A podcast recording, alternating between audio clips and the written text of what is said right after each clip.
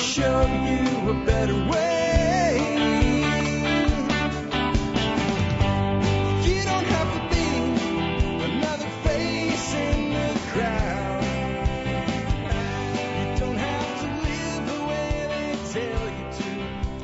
Hi, folks. Jack Spirko with another edition of the Survival Podcast. As always, one man's view of the changing world, the changing times, and the things that we can all do to live a better life if times get tough or even if they don't. Coming to you once again from Hot Springs Village, Arkansas, high atop the Highway 7 Ridge Line from TSPN, the Survival Podcast Network headquarters. Today is Friday, December the 16th, 2011, and this is episode 805. And if I seem particularly jazzed up today, it's because today I get to, uh, to interview one of, I would say, you know, like my five top heroes in the world of agriculture, permaculture, natural production, local food production. And of course, that is Joel Salatin, and I have him hanging on the line. We'll be bringing him on in just a minute and, uh, really looking forward to this. And this is also the fourth best-selling author to appear on the Survival Podcast. That's a pretty big thing as well. I even have a little post out on Facebook. Uh, hopefully, some of you guys saw it, and uh, so I'm going to try to get not just my questions into Joel, but some some of your questions as well.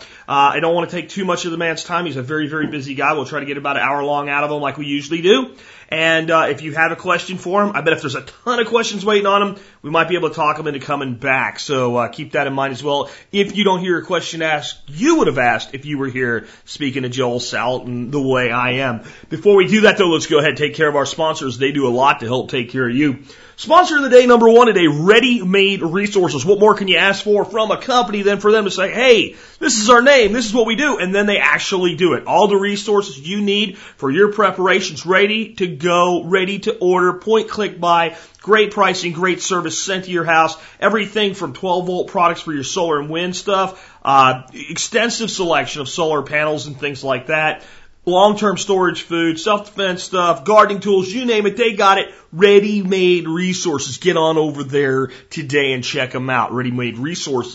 ReadyMadeResources.com. Next up today, Sawtooth Tactical. All the stuff you need to live the tactical lifestyle. Sawtooth has it. Magpul magazines, SOE tactical gear, and everything else you can think of. Really cool. You want to see something really cool at Sawtooth? Get over there and check out their titanium tactical spork. The thing is huge. It's awesome. It'll do so much for you. It weighs almost nothing and it's strong as nails, man. Check it out. And all the other cool stuff over there. Remember, Sawtooth, veteran owned, veteran operated up in the mountains of Idaho with great service, great pricing, great selection. Check them out, folks.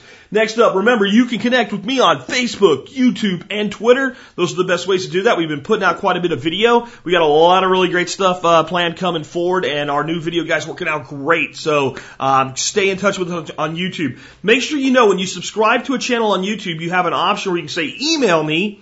Whenever, uh, whenever this guy puts out a new thing, I want a little email, and I'll make sure you know as soon as I put up an e- uh, video, a video on YouTube. Uh, thing you need to know, it seems like every time that YouTube changes something, they undo all of that. So if you were getting emails from your YouTube subscription and you're not getting them now, you might want to check that out. Just click on where it says subscribe and you'll see your options there to uh, ask for email notification if you would like that.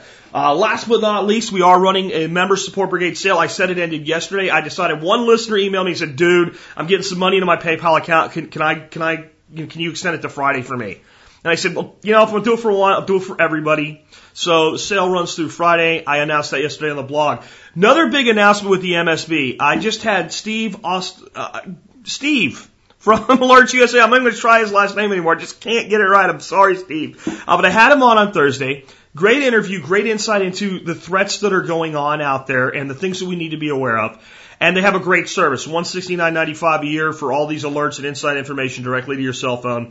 Got a deal for everybody at 99 bucks. Of course, then I hit them up for MSB. 75 bucks from the member support brigade. That's there. And I put something else in that post I want to say on the air before I bring Joel on today. I think this is important that I reveal some of these things to you because occasionally I get people going, you're making show too commercial. And I just, it, it makes me want to gouge my own eyes out with a fork. Uh, the reality is, I could get rid of every single advertiser. Advertisers, don't worry, I'm not going to do it. I could replace 12 advertisers with six affiliate programs, and I would I would make far more money that way.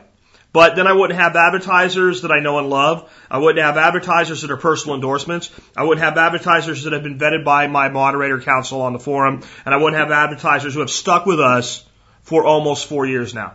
So I wouldn't have that. So I do that. Things like Alert USA. So I give you a special link to go get a deal, and I put a special link in the MSB so you can get a better deal.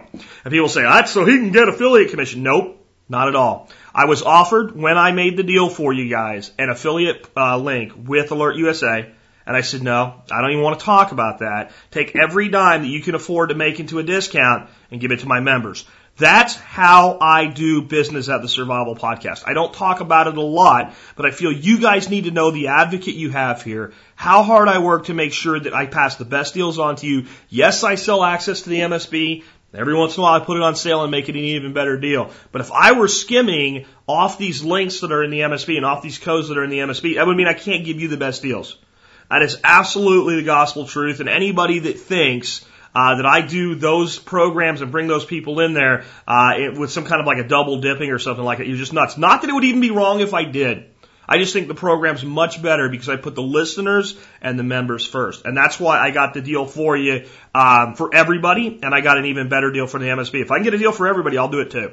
Uh, but what I do is I put these deals in the MSB. One more thing I want to talk about with that today.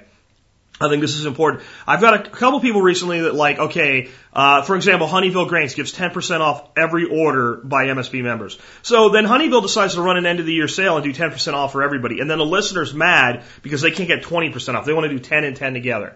And they say, what's the point if I can't use my discount with the existing discount? Well, here's the point. Um, you can get the member support, uh, members brigade discount whenever you want to. It's not just once in a while. It's not two weeks uh, out of the year. It's anytime you want to. So a lot of times we don't just have money floating around, folks. We, we, we go, I'd like to buy that. It's on sale, but I still can't afford to buy it now. But you could save up and buy it three months from now and get the discount.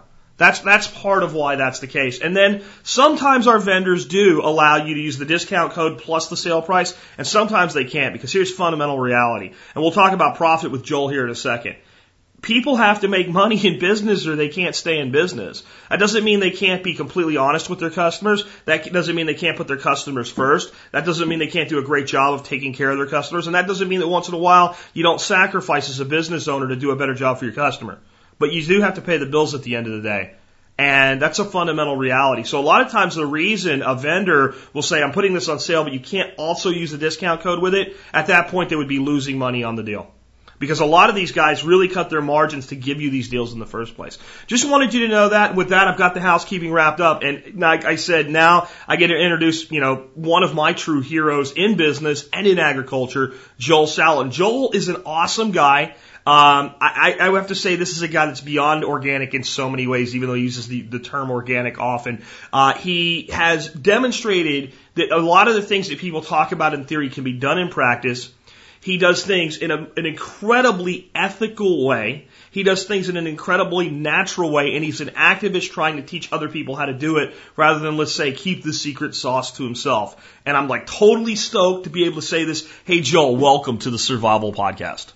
Uh, thank you for having me. It's great to be with you. Well, um, I, I'm really excited to have you you on today. I think most of my listeners probably know quite a bit about you, but if you could maybe give just a, a brief introduction to yourself about you know kind of what your philosophy is and what you've been doing lately, uh, that'd be great. Okay, well, we're uh, I'm, I'm a farmer in Virginia's Shenandoah Valley. We uh, we farm pastured livestock, so we have uh, beef, pork, chicken, both eggs and meat, and turkeys and rabbits. We also have forestry products, and the main thing that's different is that we uh, we run these on pasture rather than in confinement houses. We um, we have portable infrastructure. We do large scale composting. We don't buy you know chemical uh, fertilizers, and uh, we direct market everything to about 5,000 families and 50 restaurants and about 10 uh, retail facades. Yeah, and you've also been quite prolific as an author. You've got a, a ton of books I want to chat about a little bit, but in a lot of a lot of your work as far as speaking, uh, just what you're doing uh, as far as how, proving it can be done, uh, and and your writing, you've you've really been a big voice for other small farmers, other small producers, uh, in in things that are challenging, let's say, in today's uh, environment, uh, both politically and uh, just guess on the ground as a farmer as a whole. Can you talk about maybe some of the biggest challenges? There are right now uh, to folks that are trying to do things kind of in an all natural slash organic slash just better for the environment way? Yeah, well, probably probably the single biggest challenge right now is is simply uh, government regulation and intervention.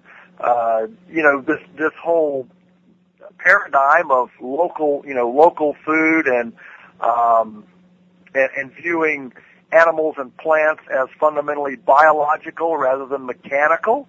Uh, you know, this is a this these are huge departures from what has become um, you know what has become normal for the last uh, you know four or five decades, and um, you know the fact is that this is extreme abnormality of thought when we look at uh, human civilization at, at history. But um, you know, uh, human civilization has always had embedded food, uh, food systems. You know, food grown close to home. Um, you know, uh, carbon. You know, carbon cycling. Um, you know, nature works on carbon cycling on site rather than carbon being transferred. You know, from one place to another. And so, uh, you know, one of the biggest issues right now is simply um, the ability to uh, kind of, I would say, restart what has been historically normal in a time when the average person, from your your neighbor to uh, to government agents, don't have a clue what normal is. Makes you think of your book, folks. This ain't normal. That's right. yeah. Um, and I, here's my really, uh, I guess my point of confusion. I, I know that usually when something comes from a government, not to be excited about it as it is, but when I do look at the marketplace that I see, see more and more people asking for this.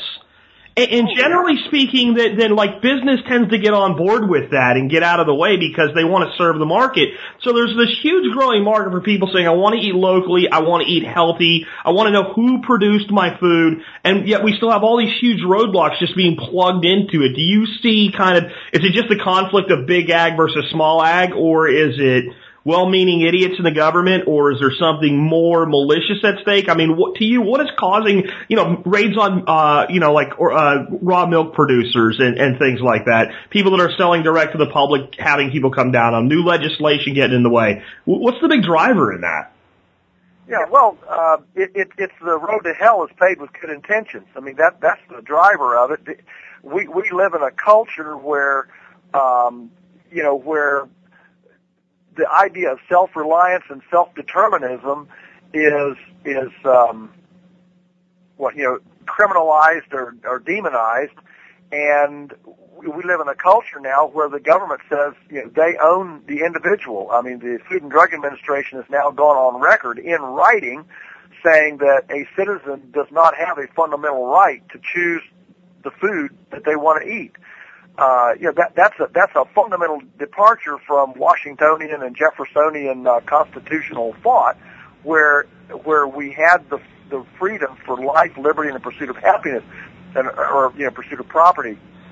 In, a, in a culture, um, where we have the right to pursue that for myself, uh, you know, I'm, I'm astounded that we would so quickly say that that I don't own myself and I don't even own the three trillion member community of bacteria that's in my insides, uh, that I don't have the right to choose what should what should or should not fuel them. And so what we have now is an entire you know a, a food police network in this country uh, built up you know over you know from sincere minded thinking. I mean I don't I don't use the word conspiracy. I then you're a nut if you use it. So I use the word uh, fraternity of ideas, mm-hmm. and and what we have is this huge food police uh, infrastructure that now says it's perfectly fine and safe and legal to feed your kids Twinkie, Twinkies, Cocoa Puffs, and Mountain Dew, but, but raw milk, Aunt Matilda's homegrown uh, uh, pickles,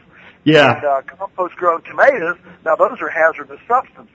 And it's it's crazy, and I don't know if you heard about this. You probably did. You're probably more plugged into this than I am. But the judge that handed down that ruling about not having the right to choose your own food, I think it was in Wisconsin or whatever. He's now working for a lobbying firm that's hired by Monsanto. He basically quit his job like a couple months after that and now he works for a, a, a legal firm that does lobbying work for Monsanto. Wow. Now I didn't realize that he'd quit his uh, judgeship. I, yeah. I knew about the ruling, and I said, well, I'm not. I'm not surprised. I expect Monsanto uh, when they found a guy that was that. Uh, that that far um, askew in their corner, they probably offered him way more than he was making as a judge to come and work for them. Uh, when I when I saw that, the only thing that I had disbelief about, I'm like, well, you would think they would at least wait like six months or something just to you know what I mean? Just for appearances or something like that. But it was relatively quick. My wife uh, does a lot of research for me, and she had sent me the email like right right after I just got done ranting about it. You know, all of a sudden he's going to work for this, and it's not directly for Monsanto as the report came out, but it's a legal firm, so it's kind of they did a one-off thing, you know. So Monsanto yeah, yeah, employs yeah. this firm, and, and I, I guess you see a lot of stuff like that out there. Well, no, we, we do. That's what I call the fraternity of ideas. I mean, people have to understand that when they say, I want the government to protect me or I want the government to give me a safety net, um, really, you, you can't, you can't inject the government into our, uh, our lives, uh, more without giving up freedoms. And this whole, um, this whole balance between risk and freedom. You know, you you can't you can't offer uh, freedom without also allowing people the risk of making stupid choices, stupid decisions. I mean, you know, I, I think I think people make stupid choices all the time. Um, I mean, people smoke, people overdrink, people drive drunk, people uh, eat Twinkies and Cocoa Puffs and four sodas a day, and go eat you know DiGiorno's frozen pizza. And I think people make all sorts of very, very risky decisions. And so, you know, it should give us pause when we, um, when we realize the extent to which the government has penetrated into the marketplace to determine what you and I have the choice to do, and especially when it comes to food, you know, to uh, to eat. And so, what we have now, for example, is you know farmers like me that have uh, chickens out on on pasture. You know, we're now labeled bioterrorists because our chickens commiserate with red-winged blackbirds and indigo buntings and transfer our disease, our alleged diseases, um, to the science-based, environmentally controlled Tyson chicken houses and threaten the planet's food supply. Huh. So you know, it, it, it, it's that kind of thinking that is uh, coming in again. I think totally, uh, in most cases, sincerely, but um, you know, but but sincerely wrong. Yeah, I would agree. It's sincerely wrong. Um, I, I've been recently talking a lot about genetically modified foods and the threat they, they pose. And I get a lot of this stuff that's kind of like pushback on it, you know, where you're just holding back progress. And my thoughts have always been, oh, hold on a second. Let's, let's just say the GMO part itself. Let's just say we'll shelve that and we'll argue about whether it's okay to modify the thing in a second. Let's shelve the patenting of a life form for a second. Let's even shelve the fact that they're modifying a soybean, spraying it with Roundup, and then you're eating it, and we'll shelve that. What about this? And this is what I don't hear people talk about. A farmer gets sold on applying an herbicide-ready product uh, to his his field, and for 10 years they grow that, and they saturate that field with Roundup or atrazine or any of the other herbicides they modify this stuff to do. What happens when that farmer then says, you know what, I don't want to do this anymore and tries to go a more natural route and plant a different crop there and it's not been genetically modified to deal with that substance that's now left in his field that they say, don't worry, it, it's biodegradable. It, to me, it's not biodegradable and it almost locks the land up into this model. Yeah, well, and I would even go, I would even go one step further um, I find it uh, unconscionable that so many uh, conservatives defend uh, GMOs on the on, exactly like you said on the basis of progress and scientific uh, you know scientific development blah blah blah. But the problem with to me one of the most fundamental problems with GMOs is that they are ubiquitous. They they you can't keep them at home. And if there's one thing that the property rights defenders need to be defending, it is the right of me to, um, you know, to decide what happens on my property. And the fact that our courts have now ruled that if Monsanto uh, makes some strange life form that uh, that comes across my boundaries and impregnates my crop with brand new life forms that I don't want, not only can I not sue Monsanto for property right infringement, I have to pay Monsanto for the, for a royalty for the privilege of them impregnating my plants with a life form that I don't want. I mean, think about it. If a if a neighbor had a if a neighbor had a, a, a dog get loose and bred all the all the neighbors' um, uh, female dogs, and turned and, and with with some form of you know two-headed uh, Franken dog thing, the neighbors would be up in arms and lynch that guy for letting his dog get used to get loose and run rampant in the neighborhood, impregnating everybody's dogs. But here we have a situation where Monsanto is doing exactly this, and the courts are holding the people with the new Franken dogs uh, uh, as patent infringements on the life form that Monsanto owns. It's, They, they have to pay a stud fee to the to the neighbor who let the, yeah, the Frankie they'll pay dog a stud fee to the guy that Yeah. let his let his dog uh, get loose, run rampant in the neighborhood. I mean, it, it, it, it's it's um, you know it's it's beyond speakable, and yet and yet we have many in the conservative movement who are the biggest, you know, even the libertarian movement, who are the largest defenders of um, of this technology. I think a lot of them, Joe. I think a lot of them don't know. I don't think they get it. They just think it's a bunch of hippies saying, "Hey, look, this is dangerous," and they don't actually understand the damage that's being done. Because I don't see how, especially a libertarian, could defend the stance that if you're i- your your ox scores my cattle, it's my responsibility. It, it, it goes that far back that it's my responsibility to fence my my dangerous animals in, not your responsibility to face fence them out. That's that's as that's as old as written language goes. Well, sure. It, I mean, that goes clear back to uh, you know biblical Levitical law. You know, if if I have an ox uh, that that uh, gets out and hurts you, uh, that ox is an extension of my of my uh, persona. And in fact, if that ox was known to have been uh, I don't know what the what Leviticus calls it, but uh, Dangerous, let's just to have say. been a, yeah, to been a, a problem, uh, and it hurt and and it, it goes over and kills you, then I am put to death for the action of my ox. Now, if it if it's a first time offender, then then um, I I don't I don't get the death penalty. But you know that's how that's how important this extension of property rights is. And you know, which brings me to the thought. A lot of people think you know people like me that are, are fairly libertarian minded. Um, think that boy, aren't we glad that we have all these environmental laws, regulations? Well, in my view, we shouldn't have had an EPA to tell us that that it's wrong for you know DuPont to dump mercury in the river and and uh, that goes downstream and pollutes everybody's water. We shouldn't have had an EPA for that. Uh, um, the the executives, the uh, corporate presidents or whatever, stockholders of DuPont should have been uh, brought to court simply on on uh, trespass infringement and made to clean it up. We didn't need an EPA for all that. You, you know, you bring a good point up there. It's not their it's not their place to pollute. It's one thing if you pollute your place, but when you let your pollution spill outside of your boundaries, it's it, it's damage to it, one law takes care of everything in, in kind of a way. I, I don't want to go totally activist with this interview though, because people that listen to this show really listen to find out what they can do. Uh, and we can talk about some of the stuff people can do as an activist, but what I mean is people that listen to this show are very big into self-reliance and self-sufficiency. And a lot of them are small farmers, small producers. Some of them are just homesteaders. And a lot of them, ha- up until now, or up until recently, have been doing things in a, let's call it a conventional, which we both know is an insane way. And, but they're saying, now how do I transition? So, I mean, as, as a farmer, and, uh, I would almost say you're like a farmer and a rancher, you know, cause you got animals in there, and I guess it's all farming, but you, you've integrated those two components together. Are there certain things that you've learned that even, let's say, just the homesteader can use as they make that transition, or the small farmer that says, "I'm afraid I'm going to go broke if I do this," and I think they can actually be a lot more profitable. But that that first toe in the water is a little scary, I guess.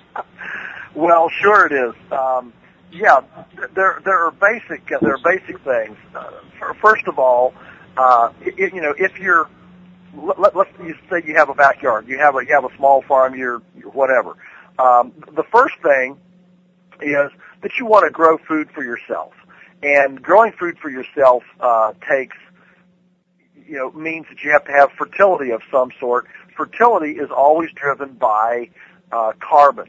And so what you want to do is recycle your carbon on site. So one of the best things that anybody can do, for example, is at least have enough chickens to take care of your own kitchen scraps. They give you your eggs. Now you don't have to buy eggs anymore. And they recycle your kitchen scraps so you don't have to compost them and you have manure instead. That's one of the easiest things. And, and a couple of chickens, you know, uh, don't take any more room than a couple of parakeets or, or a fish aquarium. And, and, uh, up to 11 chickens don't eat any more feed than an average American pet dog. So, you know, when we look at, at, at uh, actual food costs and what we get out of it, wouldn't you much rather have, uh, you know, half a dozen eggs a day than, you know, feed a pet dog and have to clean out his manure all the time? So, sure, so sure, I, and brush him and everything, and take him to the vet and and all that. Not that we want to get rid of our dog, but it's a comparison, right? Yeah, it is. It is. Uh, you know, it's it's it's what we really you know what we really want to do.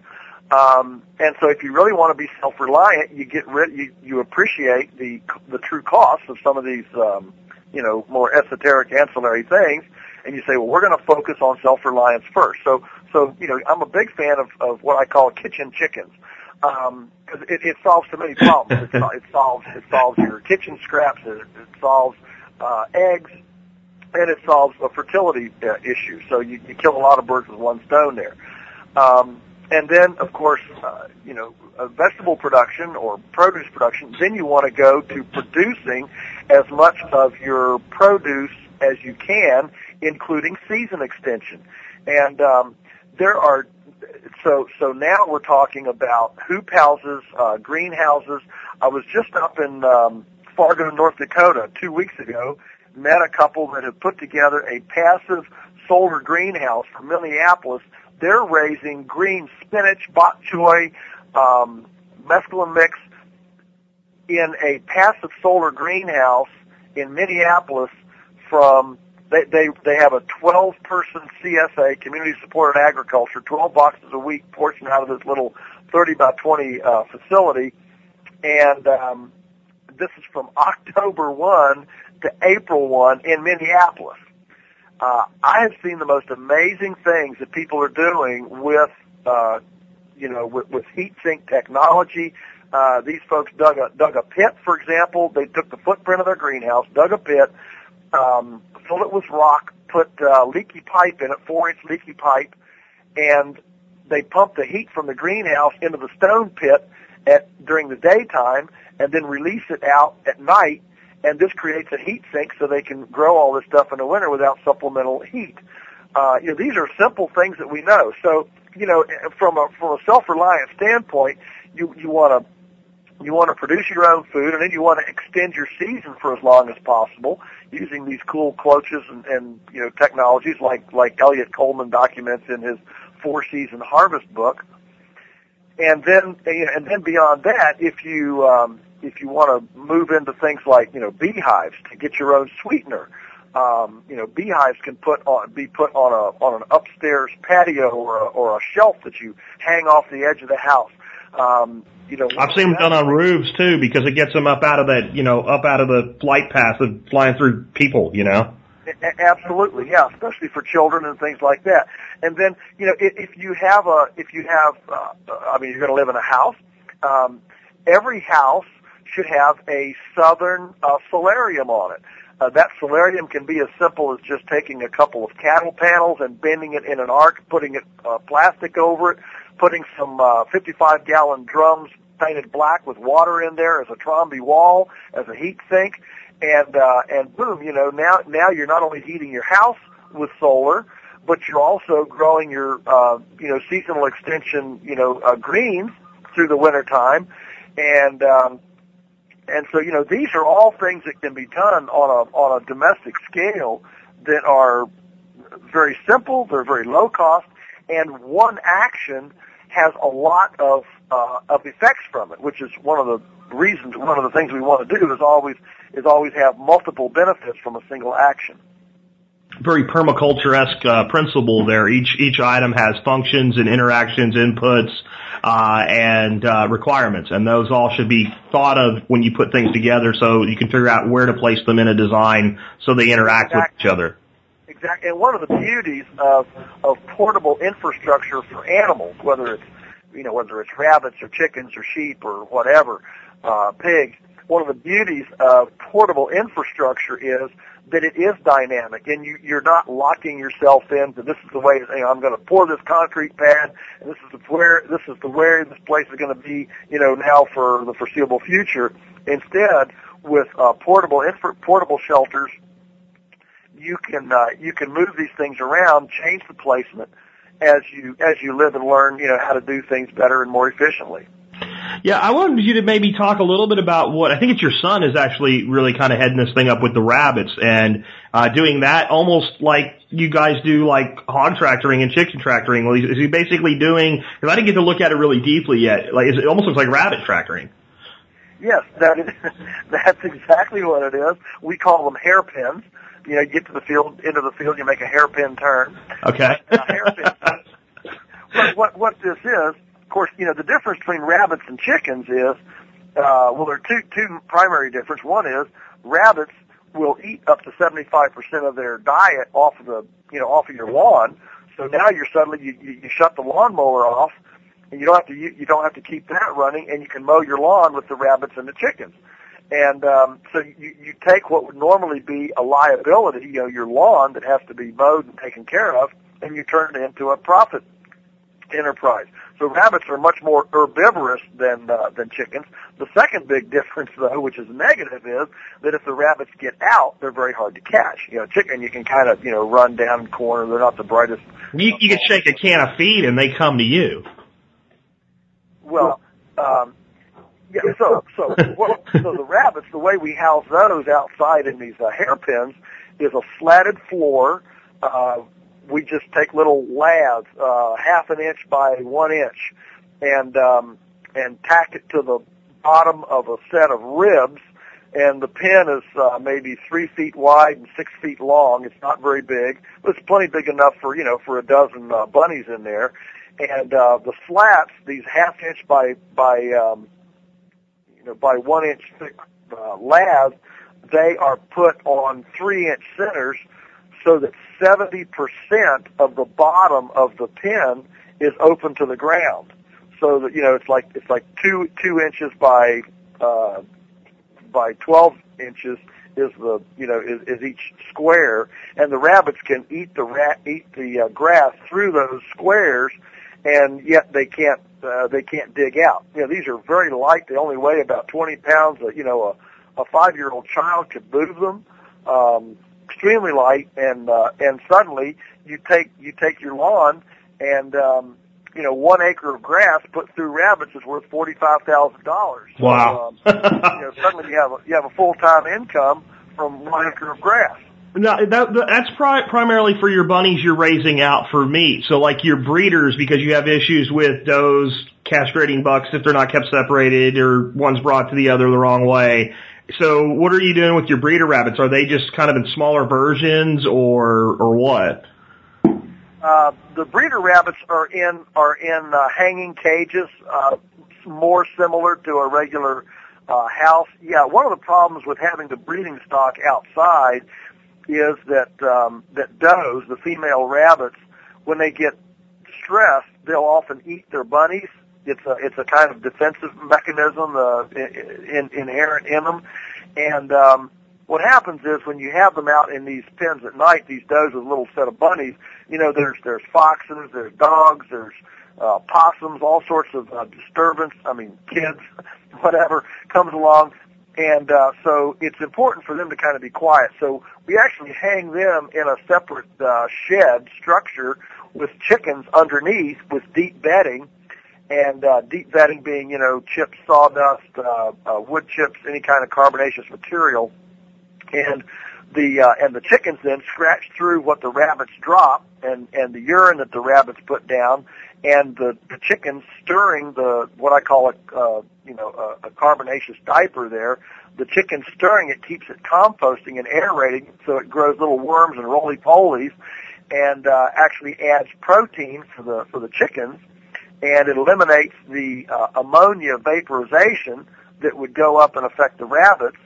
So uh, again, you're you're taking a structure and you're using the vertical space, which is another permaculture concept, using vertical space instead of just linear space. So you're using the cubic the cubic footage of the interior space rather than just linear floor space. Suddenly, you take this this footprint of a of a structure, whether it's 10 by 12 or 12 by 12 or 20 by 12 or 100 by 20 or whatever it is. Um, you take this this square footage and you greatly increase its productive capacity by tiering by tiering these complementary species in the same space. Yeah, you're stacking in space there. You're also stacking in time because you're getting a time function out of the breakdown of the organic matter and you're also using time to gain an additional yield of protein. Exactly, exactly. And and the beauty of this too is that when you're you know when you're stacking like this, you don't have to justify the cost of the building with just one enterprise. Now you're running several enterprises through there from, you know, compost generation to, you know, to uh, poultry to the rabbits. You're running multiple enterprises through there and then you can use the walls of the structure, you know, to grow uh, cucumber vines on, you know, as lattice.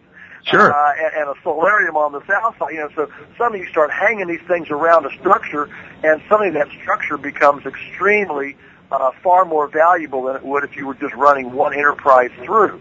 And that means that you can reduce you can reduce the density of each enterprise down to a to a um, to a density that is not as attractive to pathogenicity, and that's where you have a huge um, you know a huge positive because you're able to keep the numbers down in a more uh, in a more normal amount.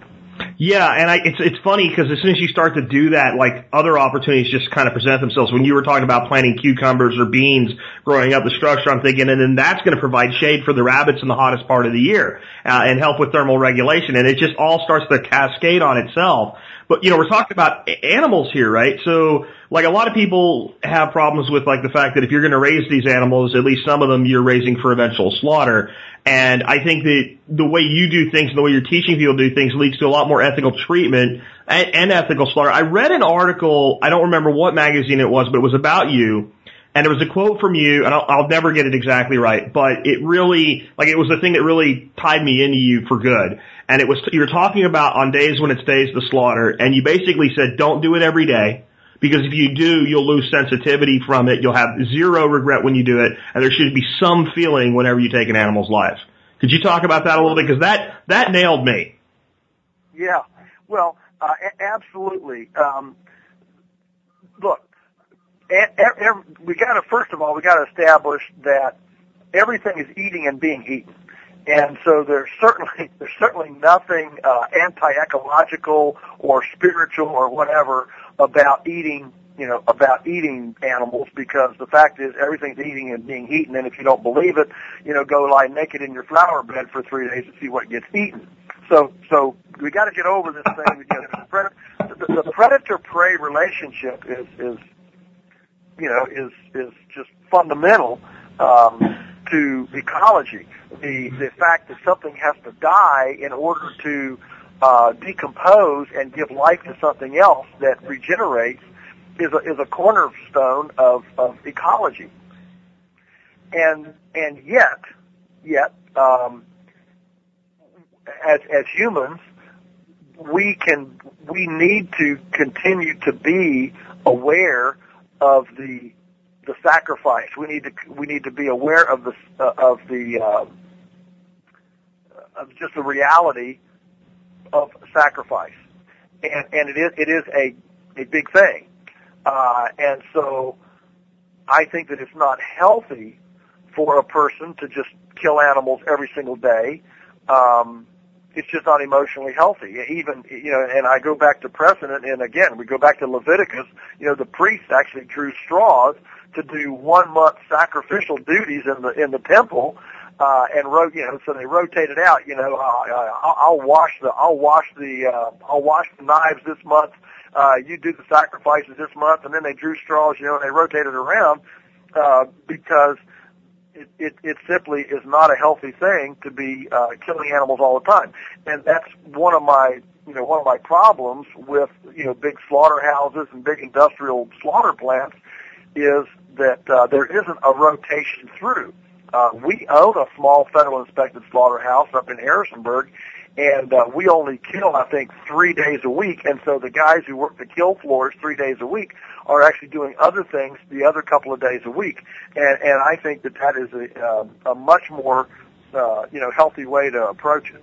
Yeah, it, it speaks to me. I grew up uh, we gardened. We we were kind of like homesteaders before anybody called it that, or we were preppers before anybody called it that. And Right. uh, you know, we had our you know our about our acre and a half little little homestead with our garden It was probably made up a half of an acre. And I was a big hunter as well. That was a big part of how protein came into the household. I'm from Pennsylvania. You're from Virginia, so you know what I'm what I'm talking about. Absolutely. You know, I mean, they still where I'm from, they still close school on the first day of deer season. It's it's Yep, how it do here too. Yeah. Mhm. And, and when I started archery hunting as a, as a teenager, and you know, and I you know I got my first just beautiful deer, and I had some regret with it. And what my uncle told me is, you've earned it.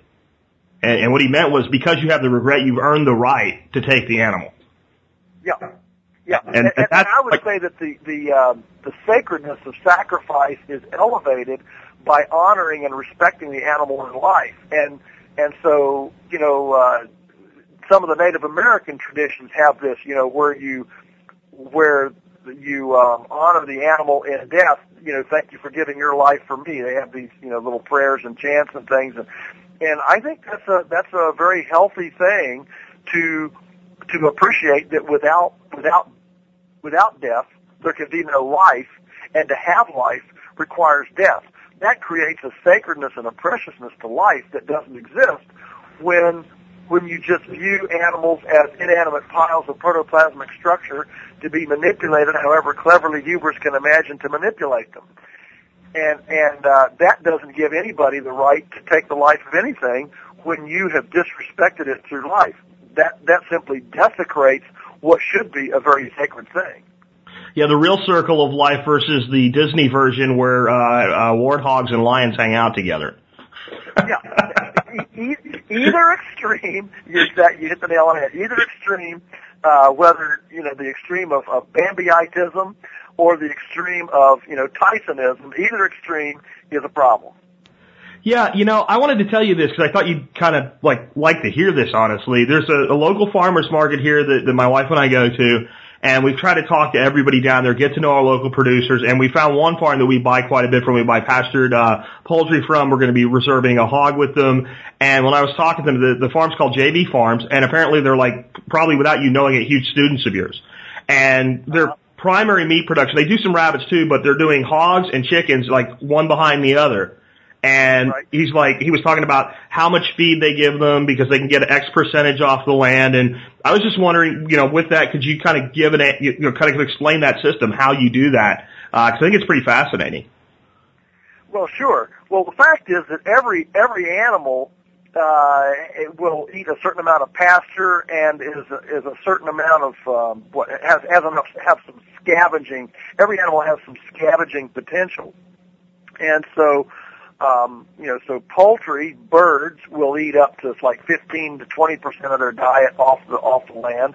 And in fact, if you don't crowd them, you know, for example, laying hens, uh, if you don't crowd them at all, if you just have a couple in a in a very non-dense situation, uh, they can almost live off the land in the summertime with grasshoppers and crickets and worms and grubs and and you know little seeds and things that they find. So so you know the omnivores, the omnivores, the poultry and the hogs are extremely um, resourceful that way. The uh, the pigs, we actually run the pigs in sections of forest under oak trees, and uh, they pick up a tremendous amount of acorns. Uh, one acre of one acre of um, oak forest put through pigs will save uh, at minimum three hundred and at maximum six hundred dollars worth of feed cost. That's a huge amount of feed cost from just an acre of woods. And so this brings up the potential uh, for your homesteader that you mentioned, your self-reliant homesteader, of what we call farming the edges. You know, you don't have to have all big fields and pristine areas. There are so many little corners and edges uh, that we can that we can tuck tuck a few animals in with portable electric fencing and portable sheltering systems uh, in order to scavenge out of some of these unproductive or heretofore unused areas. Yeah, you've got. So- Go ahead. I'm sorry. Well, so, so so there is there is a definite you know leader follower uh, potential here, and and um, whether it's you know pigs going through scavenging, um, you know chickens harvesting grass, chickens we, we follow cows uh, with the chickens. The chickens scratch through the cow patties and eat out the fly larvae, and uh, sanitize the paddock before the cows come in. Uh, we use the we use hogs to uh, to turn our compost. We call them pigaerators uh, put some corn in, and the pigs then seek the corn, and the pigs then fluff up and aerate the compost. And that that it keeps us from having to do it, you know, by hand, which cuts down labor costs, cuts down machinery costs, petroleum costs. Um, you know, these are these are basic principles uh, that I've described, of course, in all my books. But but they're they're fundamental to um, to making an extremely efficient um, uh, efficient you know agrarian model. Yeah, I mean, I mean, think I'm just thinking feeding hogs acorns is well regarded in Spain, and people pay like seventy five dollars a pound for certain ham that's that's made off of acorn finished certain hogs over there. And I've got this. those black black-footed hogs in the Iberian Peninsula. You know, they they'll charge. Um, well, I, I've seen it at uh, thousand dollars a ham for those. You know, five-year uh, uh, cured hams. And and so yes, um, omnivores like that, especially hogs, uh, running in woods has been, you know, a historically normal uh, model for way way longer than Smithfield has tried to confine them on slatted floors over lagoons in houses. Absolutely, and this is where they're from. I mean, that's where a, a, a wild hog lives, and uh, anybody that's hunted them in anything from like, let's say, Arkansas east knows that if you find thickets of acorns in the fall, you and there are hogs in the area, that is prime hunting territory. You better believe it. So that's what they like. That's where they live, and then we try to feed them corn in a cage and wonder why we have diseases and problems and unhappy hogs. Right. Actually, uh, yeah, actually, hogs that are that are fattened on acorns, their oil when you when you cook them, the, the oil that comes out of the fat is actually known kind of as olive oil. It's it's uh, it's a very very similar consistency to olive oil because of the different kinds of uh, fats that are in the acorns as opposed to corn. I've got a little debate with some folks out there, and I wonder if you could solve real quick for me. Uh, I've had people say you got to keep your chickens away from acorns because they'll get too much tannin and they'll die, and I just find that to be completely wrong. I'm sorry, and I'd like your thoughts on it. Oh my! Well, we've certainly we've run chickens for decades here, and they go in the woods, and uh, we've certainly never had one die from acorns. I, I I don't know if they even, I don't know if a chicken can actually eat an acorn. That's a pretty big deal. That sounds like a pretty big swallow to me. Yeah, I mean, I do know in the Great Depression that some farmers would crack acorns for their chickens because they couldn't afford, you know, enough feed and they would supplement it with that. And my thing is that animals know better than eat something that's going to kill them. Uh, chickens can do some dumb stuff. They really can, but usually they do, they eat things that are going to kill them when it's not like a natural thing. You know, it's like they'll eat a, a, a wing nut or I've seen that, you know, uh, uh, chicken eat a wing nut. That didn't work out real well for the chicken. Uh, I- I've seen some stuff like that. I, I also, um, I was listening to the interview that you gave Jason Akers up in Pennsylvania at the, uh, Mother Earth News Fair. And like the one thing that really like got me, because we talk about sprouting here a lot, but for people, you have been kind of experimenting with sprouting for chickens. Yeah. You want to tell folks? Oh, I mean, yeah. Well, uh, I mean, we're, we're experimenting. I'm, cer- I'm certainly not an expert yet, but that that that is on my on my list of um, hot things that I want to I want to do a lot more with. The basic idea of sprouting is that it takes a given amount of grain, you know, take a bushel of grain, and it it increases its nutrient value uh, depending on who you read after by a factor of anywhere of you know two two times to seven times. And the the problem with sprouting is that there's so much uh, handling. The, the way it's typically done, there's so much handling involved.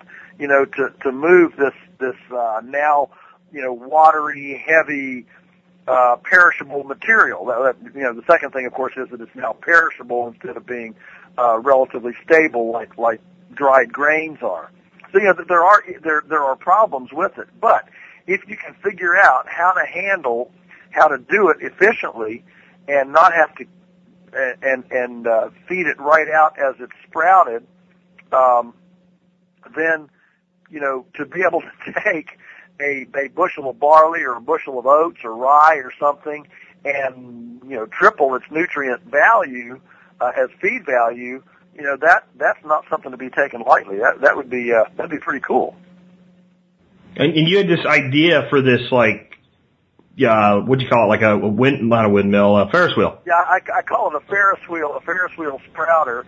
The idea is that you know how a Ferris wheel is. Well, uh, this would be something maybe five feet in diameter, and um, and you would hang about eight seats. The seats would be trays, say 18 inches by you know five feet maybe, and uh, it would hold a you know five gallon bucket full of um, of soaked grain and um, and every day you advance this Ferris wheel one you know one step so that in eight days the uh, at the eighth day the the tray is back down at the bottom of the uh, Ferris wheel. And it's just high it, it's just perfect height off the ground for chickens to uh, reach in there and self harvest that way uh, you just handle them one time from the soak bucket into the tray. And the chickens then uh, um, you know, self feed out. And of course, to keep the chickens off of the other trays, you'd have to put, you know, the ones before they before they were ready uh, from jumping up there. You'd have to put a some sort of a cloak. So my idea was to to put a slatted uh, a slatted cloche, you know, just a cloche, a, a, a hoop over those trays that the chickens could roost on, so that in the winter when we have the chickens in the uh, in the greenhouses, the hoop houses, they, they get warm in the day, but they get cold at night. This way, the chickens would jump up there and roost at night and be a, a chicken blanket on the, on the sprouts to keep them uh, warm at night, so you can keep sprouting, you know, through the dead, you know, through the coldest part of winter. Yeah. Uh, these, these these are just ideas. This is how I think. That's um, awesome. I have no idea if it'll work or if we'll encounter something that we didn't anticipate, but uh, that's definitely on my, you know, on my to-do list. Well, cool. Hey, man, I've got some questions coming in on Facebook for you. Maybe I can throw a few of those at you, kind of like a lightning round here towards the end. Sure.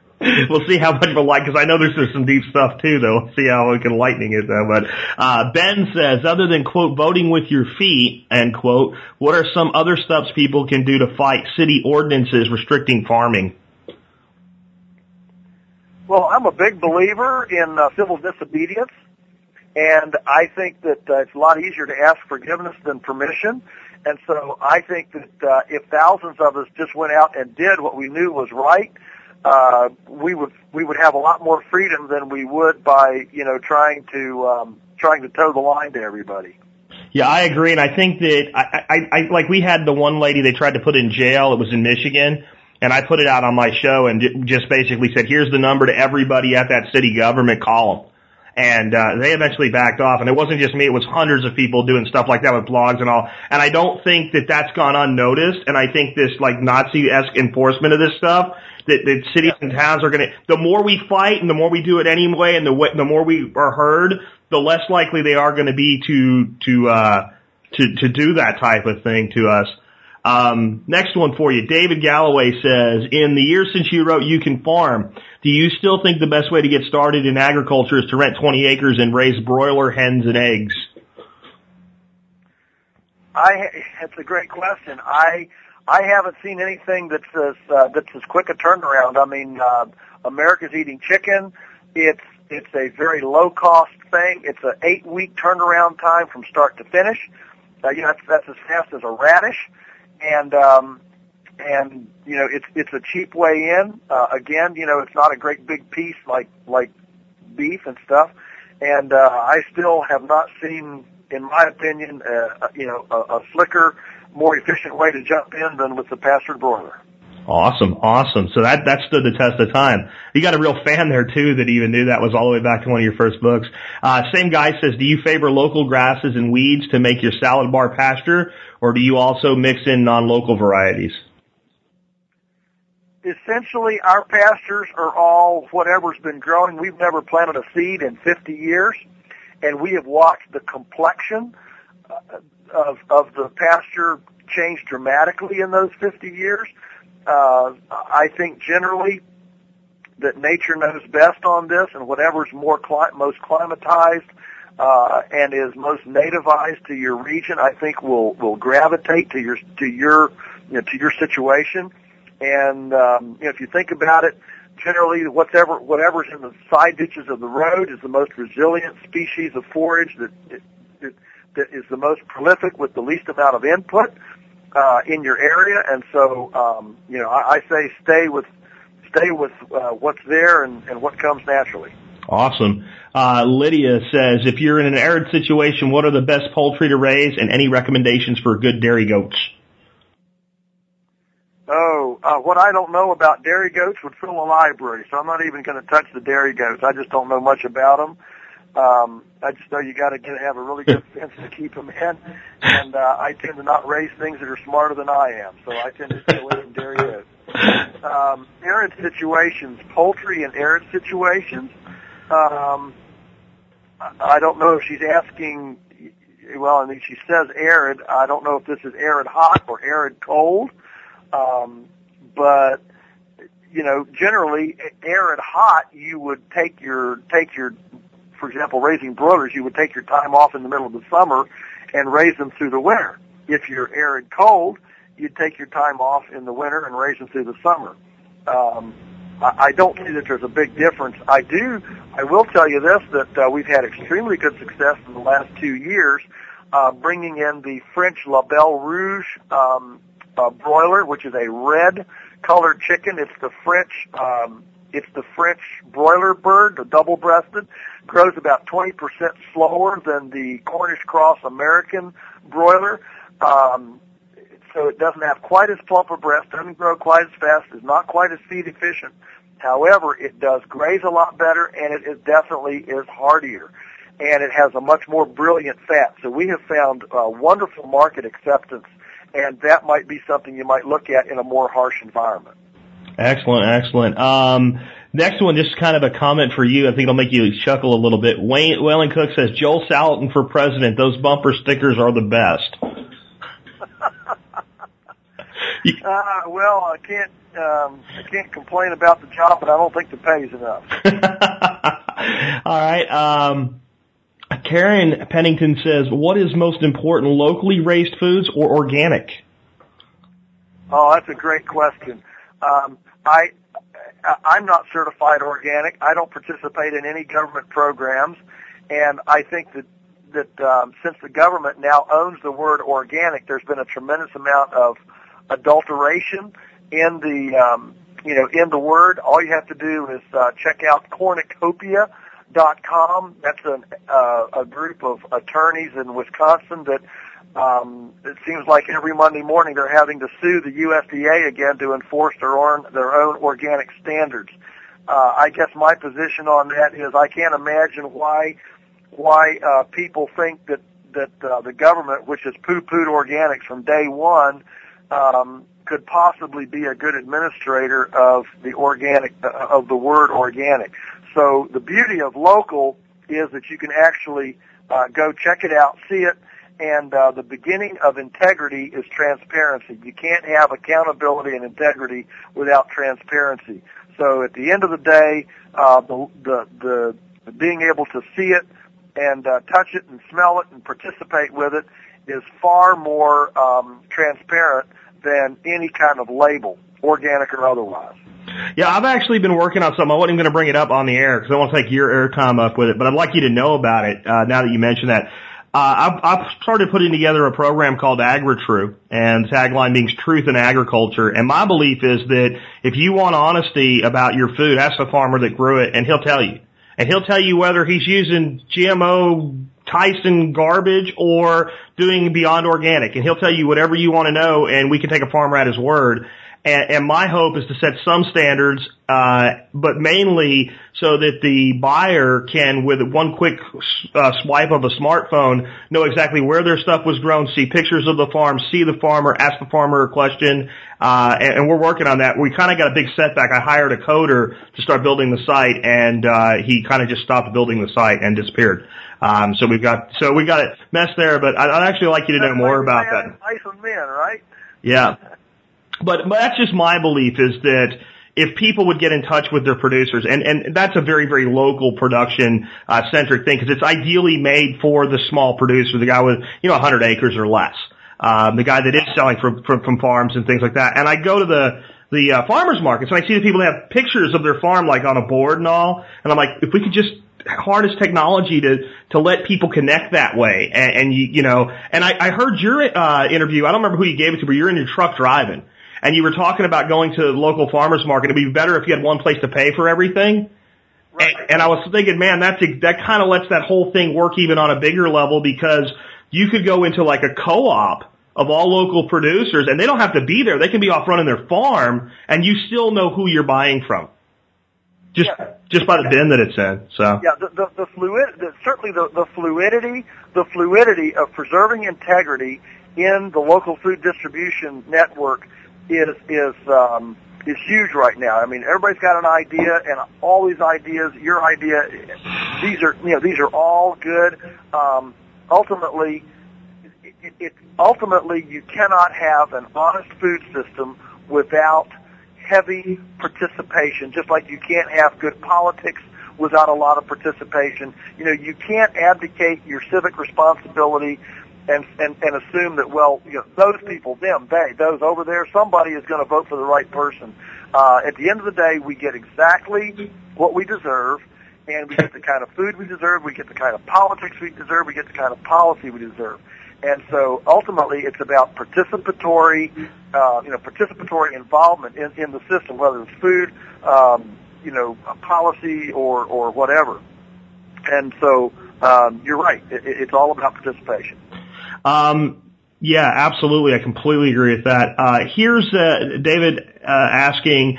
Uh, ask him what he thinks of paleo nutrition. I know one of his drivers lost 200 pounds uh, after working for him and eating clean food from his farm. I don't know if you know this or not, but you are like a hero in the paleo world. Like, uh, I, I'm big on paleo nutrition. Robb Wolf was on the show last week. He's featured you on his side a bunch. Um, but because you're showing how to make meat sustainable, uh, you're really a big, you know, you have a lot of, you have a huge fan base in that world because what we're always told is you have to eat soybeans and wheat. That's sustainable. What are your thoughts on, uh, paleo nutrition and sustainability of meat in general? Oh well, I, um, it's a great question. Absolutely, I'm a friend of the paleo, you know, the paleo world. Um, and the basic concept on animals is, uh, and, and if you if you get my book, folks, this ain't normal. You'll see this very clearly articulated.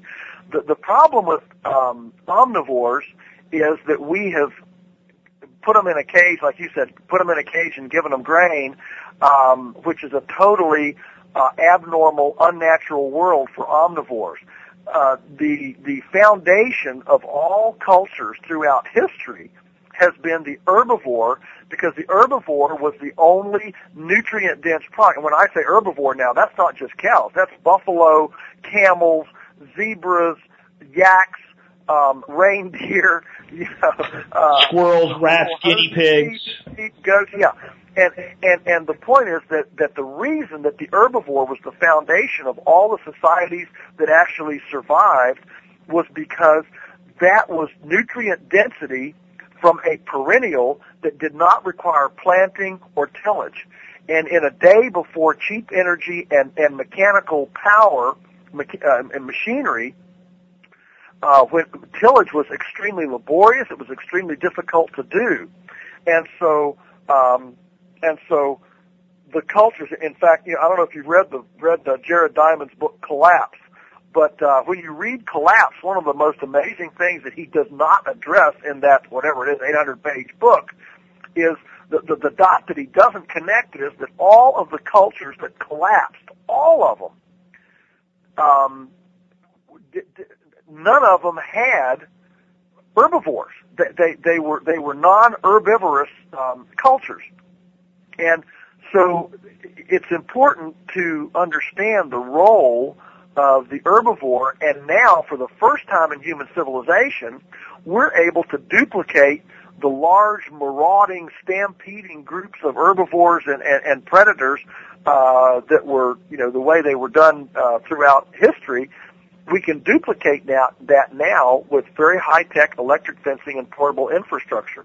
We've never been able to do that before. Now we can do it so we can tap into this wonderful carbon sequestering, soil building, hydrology stimulating um, natural system of herbivore, perennial, temporary disturbance, and long-term rest periods between applications. Uh, the herbivore is absolutely the key to uh, ecological enhancement and nutrient density. Awesome. Awesome. I'm not going to try to even add anything to that. That's just great. Um, real quick one here. Uh, do, do you have any suggestion for a better tonic for the health of his chickens' respiratory system other than cider vinegar and garlic that he gives them once a month in their water? Well, the only thing I would add about health for chickens is um, is there's a wonderful, uh, you know, organic premix made by Fertrell.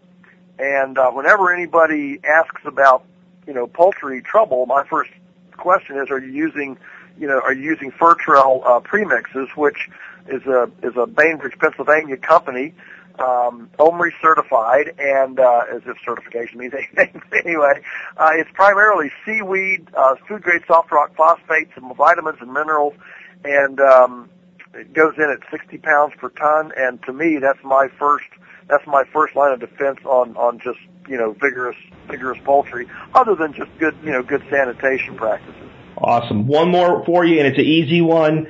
Is he still raising his turkeys with his grapes, or has he created a new process? Raising turkeys with what was the word? Grapes. Grape.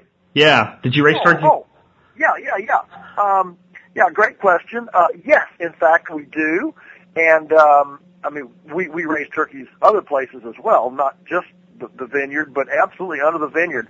I will tell you one fascinating thing that uh, that we just started two years ago was um, under the under the grapes and under the orchard trees. We have um, you know uh, a mulch of wood chips, and of course the turkeys and chickens when they come through there, they'll they'll you know scratch that out and make a mess. You know, we have them, uh, we have it confined with a you know with like an eight by eight uh, box, like four feet by four feet of uh, box with the chips in there. And so two years ago, one of our interns came back to be a horticulturalist here, and um, he he inoculated those uh, chip beds with wine cap strophareum. Um, um, mo- um, what am I saying? A mushroom spawn, and uh, and these my these uh, mycelium spread down through those um, wood chips and glue them all together with those white, you know, white uh, fuzzy strands of mycelium, so the poultry can't um, can't scratch the mulch covers out from under the orchard trees and the vineyard, and uh, it makes it makes a much easier way to keep them. And you know, during the two months of bloom every year, you've got these wonderful big, you know, six inch diameter, six inch diameter, um, you know, ten dollar wine cap strophareum mushrooms to sell or to eat. So it's a it's another win-win situation. Very awesome. And just another example of how things get integrated together. Well, we kind of wrap things up, Joel. I, I want to make sure people know how they can find more about you, get your books and all. Uh, your website is polyfacefarms.com. I'll have a link to that in today's show notes. I'm going to read off the books I have listed for you here. You tell me if I missed any. Pastured Pro- Poultry uh, Profits, Salad Beef, You Can Farm, family friendly farming, holy cows and hog heaven. Everything I want to do is illegal, and that one I think people really need to read. The sheer ecstasy of being a lunatic farmer, and folks, this ain't normal. I've got those all listed in the show notes for people so they can find them real easy. Did I, did I miss any? No, you didn't miss a one. You got every single one of them. There's eight of them. Yeah. Thank you. Yeah, and, and it, folks, I mean, Joel's done a lot of great work, and one way you can really support a person and let them know that their work is valuable is to step up and, you know, do, do business with them. And you may not be able to drive down the road and pick up a couple chickens from Joel, but you could pick up his books. Uh, do you have one, like, if people, like, just were gonna, like, just say that this is the first time they heard of you, and they wanted to get one book of yours to, to get to know you and what you're all about, would there be one you'd say is the best first book for someone to buy? Sure, uh, folks. This ain't folks. Uh, this ain't normal. Would be the one that I would recommend. That's that's the most la- that's the latest one, and it's the most uh, kind of you know uh, a big picture, cultural picture stuff with a lot of little uh, you know personal how-to stuff that even you know non-landed folks, even urban folks, can uh, enjoy. Well, great, man. Hey, uh, I, I can't tell you how much I appreciate you taking time to be on my show with me today. Um, the show is listened to by about 25,000 people. And we're here at the end of the show, and I want to make sure that anything you want to tell those folks, I give you the opportunity to do so. So if you have any final thoughts, please take all the time you need and just say whatever you'd like to say. Uh, well, I'll just share this uh, because it's just been one of those little, you know, epiphany pieces of advices that pieces of advice, pieces of advices, pieces of advice that has served me so well, and that is, you know, we've all grown up with, uh, with this um, with this mental picture of grandma standing over us saying, "If it's worth doing, it's worth doing right." You know, we've heard that so many. If it's worth doing, it's worth doing right. And um, I got news for you. Grandma was wrong. The truth is that if it's worth doing, it's worth doing poorly first. Nobody does it right the first time.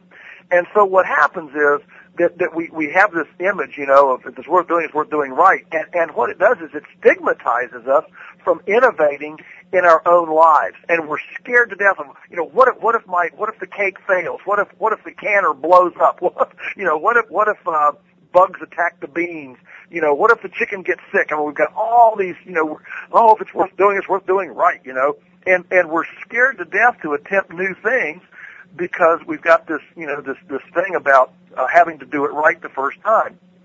And so my encouragement is, uh, anything that's worth doing is worth doing poorly first. Nobody does it right the first time. We don't write well the first time. We don't ride a, a bicycle well the first time. We don't walk well the first time. You know, we don't even poop well the first time. We got to learn how to do that. and so, um, and so, so just you know, just run out there and and and be innovative. Do something. Um, you know, move out of your comfort zone and uh, and do it poorly first and enjoy doing it poorly because it's in doing it poorly that you eventually do become skillful enough to do it right. Man, that's great advice. And I think you could take that, not just farming and not just homesteading, but that's the same advice I used to give my sales teams back when I had, you know, they called a regular day job. Um, so that's just awesome. Also, folks, I want to let you guys know again, polyfacefarms.com, Joel's website will be linked from today's show notes. And, uh, if you want to meet Joel and me, you can meet both of us. Uh, we will both be speakers in Nashua, New Hampshire, February 23rd through 26th, 2012, at the uh, Free State Project's Liberty Forum. So, Joel, I'm looking forward to shaking your hand and meeting you in person. Uh, well, I'm looking forward to meeting you too, and thank you so much for giving me the opportunity to talk to so many wonderful people. All right, folks, and with that, today this has been Jack Spirko along with Joel Salatin, helping you figure out how to live that better life if times get tough, or even if they don't.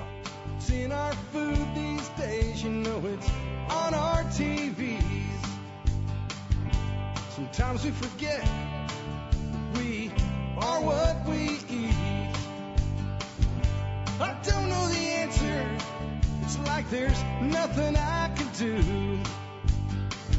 It's the price we pay, I guess, and we follow all the rules. There's a better way to do this. Let me show you a better way.